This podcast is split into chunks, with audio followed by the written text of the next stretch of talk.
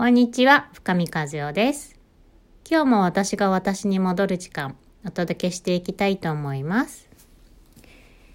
私はですね、いつもあの夫婦仲を改善するコーチとして活動をしているんですね。なので、お悩みを伺うのは、だいたいあの夫婦の仲がうまくいってないとか、コミュニケーションがうまく取れないとか、ということが多かったりします。で今回はそのお悩みの中でもあの私だけ一人ね頑張っていてなんか理解されてないなっていうねお悩みについてお話ししていきたいなと思うんですね。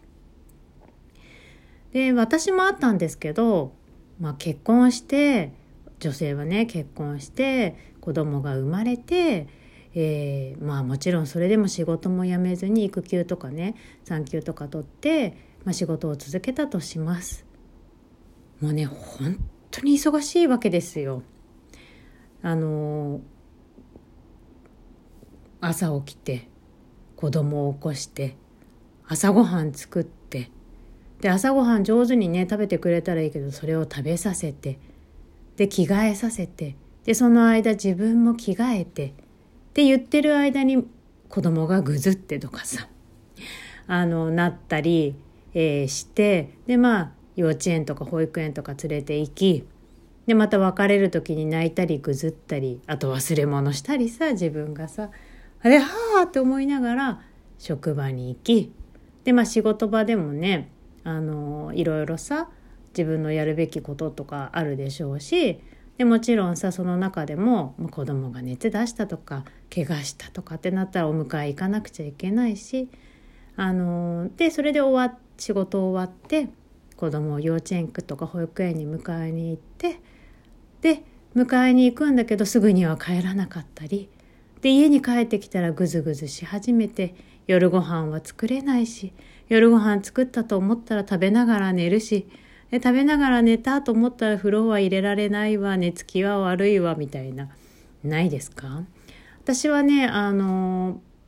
2歳くらいまではあの娘と一緒にほとんど過ごしていたんですけどでもまあちょっとあの息苦しくなっちゃってね娘とずっと2人で暮らしているっていうことが。今考えると私本当に子育て苦手なタイプだったんだなと思いますし、えっと、仕事してないと死んじゃうタイプだったんだなって今では思うんですけど当時やっぱりねなんか専業主婦になんなきゃいけないみたいな思いとかあと自分が母が働いていて寂しかったのでこの子のね大きくなる時まではあの一緒にいてあげようと思ったんですけどでそれでね専業主婦を選んでたんですけどまあまあまあまあ自分のメンタルがやられていくんですよね。まあそこ当時は気づいてなかったんですけど。でまあ子供にあのきつく当たったりとかしてあちょっと私外に出た方がいいなっって思って仕事をしたりとかあとはあの大学をねどうしても私行きたくて保健師っていう資格を取りたかったんですよ。で看護師だけだとあのやっぱりちょっと病院勤務にね仕事復帰する時に病院勤務になるなと思ってで病院勤務とかだとやっぱしんどいなと思ってねやっぱ命に関わりますし。で保健師も命には関わるかって言ったら、まあ、関わるんですけどでもねあの職病あのなんていうの企業の保健室とかそういうところだとそこまであの今日明日死ぬっていうようなねあの切羽詰まったことって日常的にそんなにないなと思って保健師になりたいなと思って大学にも行ったんですね。大学行ってる間って、まあ、あの学生なのでさっき言った感じで朝娘を起こして幼稚園を送り出して自分も授業を受けて授業だからあの誰かにね気兼ねして仕事と違ってなんかしっかりやんなきゃとかそういうことはなかったんだけど、まあ、単位取れなかったらあの落ちるっていうか留年しちゃうわけで、まあ、そこは大変だったわけですよね。でまあ自分が好きなことだと思って大学行ってたけどやっぱ娘を育てながらってすごい大変だったなって今思っているんですけどね。でまあその時にもあの私がやりたいことだからと思って、まあ、なるべく夫に迷惑かけないようにとか思いながらね一人でね、まあ、私は抱え込んで家事も育児もあの全部自分でやってねとなんかあんまり夫に後ろ指さされないようにじゃないけどしていたんですよ。でねすごい一人でね頑張って頑張って頑張って苦しくてね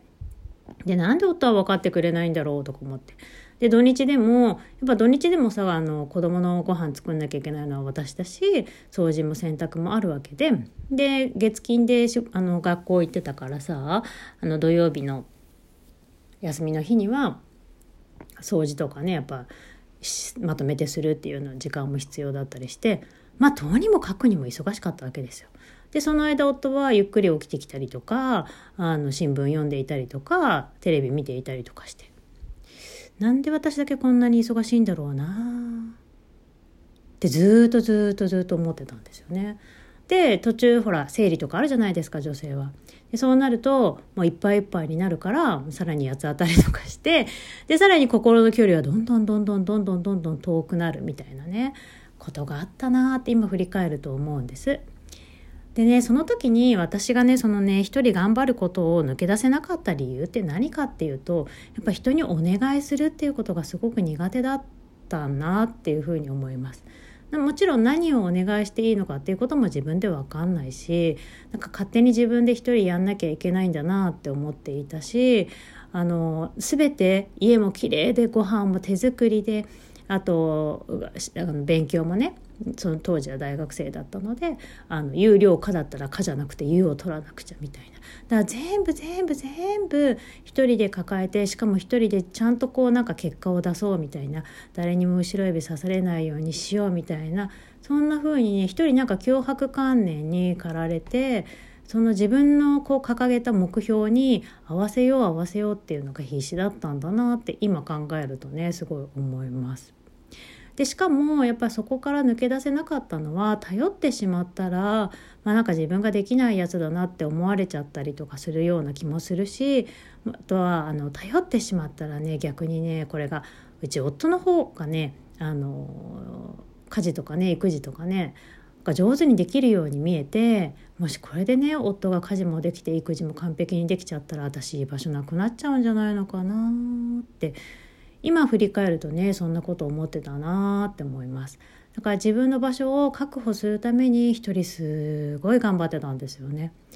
でこんなにやってるんだからあの当時は思ってなかったですよ。こんなにやってるんだから私ここにいていいよねって。こんなにやってるんだから私認めてもらってもいいよねって。こんなにやってるんだから私後ろ指さされないよねって言ってもう頑張ることがねやめられなくなっちゃったんですよね。頑張ることで自分一人で抱えることで私はそこにいていいみたいななんかそんなことがあったかなっていうふうに今は思っています。じゃあそこからねあの一人で頑張ることをやめて本当の意味で頑張るってどういうことかっていうとね一言で言うと自分の価値を認めていくっていうことになります。あの実はこっちの方が怖いんですよ。あのかんと家事とか育児とか一人で抱えてしまう方が実はね体はしんどいですよ体はしんどいけどメンタルは楽だったりするんですね頑張れちゃう人にとっては。まあ、そうではなくて人に頼ったりで頼ったらさなんか何言われるか分かんないわけじゃないですか。で大体優しいから誰も言わないんだけど初め頼るっていうことに対しては何か言われるかもしれないしさあと頼ったらもしかしたらもうすごい全部自分の妄想ですよ。自分の居場所がなくなっちゃうのかもしれないしさ。嫌な顔されるかもしれないし。みたいな。そういうふうな思いをしたくないから頑張っちゃうんですね私たち。でそもそもあのそう思っちゃうっていうことは自分は頼ってはいけない人だし一人頑張らなきゃいけない人って思ってるっていう、まあ、この負のループにぐるぐるぐるぐるぐるぐるぐるぐるこうねあのうちハムスターがいるんですけどハムスターのくるくるくるっていう回るようなあのお遊び道具みたいな中にいたりするんですね。でそうではなくてちゃんと自分には価値があって誰かが助けてくれる存在であってあの私がお願いをすればみんな私の願いを叶えたいと思ってくれるんだろうなっていうこととか目の前の人の力を借りてみるとかね。あとは自分がやりたくないことを素直にやりたくないって言ってみるとか。そういうことを言ったり伝えたりとかあと実際に行動に移す方が実は実は実は怖かったりするんですよ。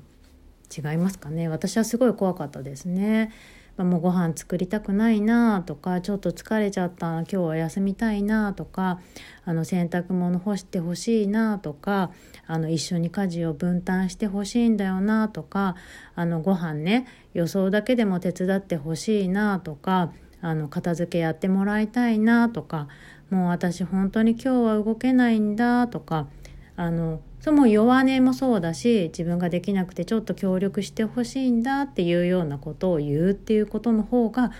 私はすごい怖かったんですよ。あのそういう姿誰にも見せたことなかったしねちっちゃい頃からも自分一人で頑張って頑張って頑張ってやってきたっていう感じだからね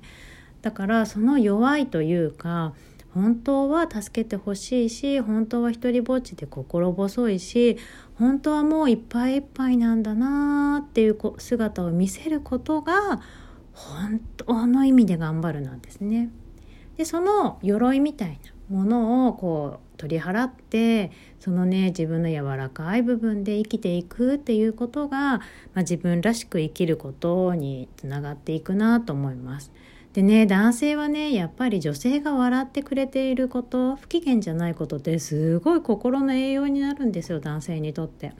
だから私たち女性はあのもちろんね機嫌悪い時は全然いいんですよ。でも、うんと、ストレス溜めまくって溜めまくって溜めまくって機嫌悪くて夫に八つ当たりをするんであればもうその前にあの頼られた方が男性は嬉しいと思います。なのでそこのねボタンの掛け違いってちょっとあるんですよ。あのもし男性は私たちが言ったことを叶えてあげたいと思ってるし女性は叶えてほしいと思ってるでも言ってしまったら嫌われるかもしれないみたいな恐れもねあったりするんです。でそこのすれ違いをこう上手に上手に解いていくだけで、えーと、と夫婦関係って本当に変わってくるし何が一番変わるかって男の人の器変わるので試してみてください。じゃあねバイバイ。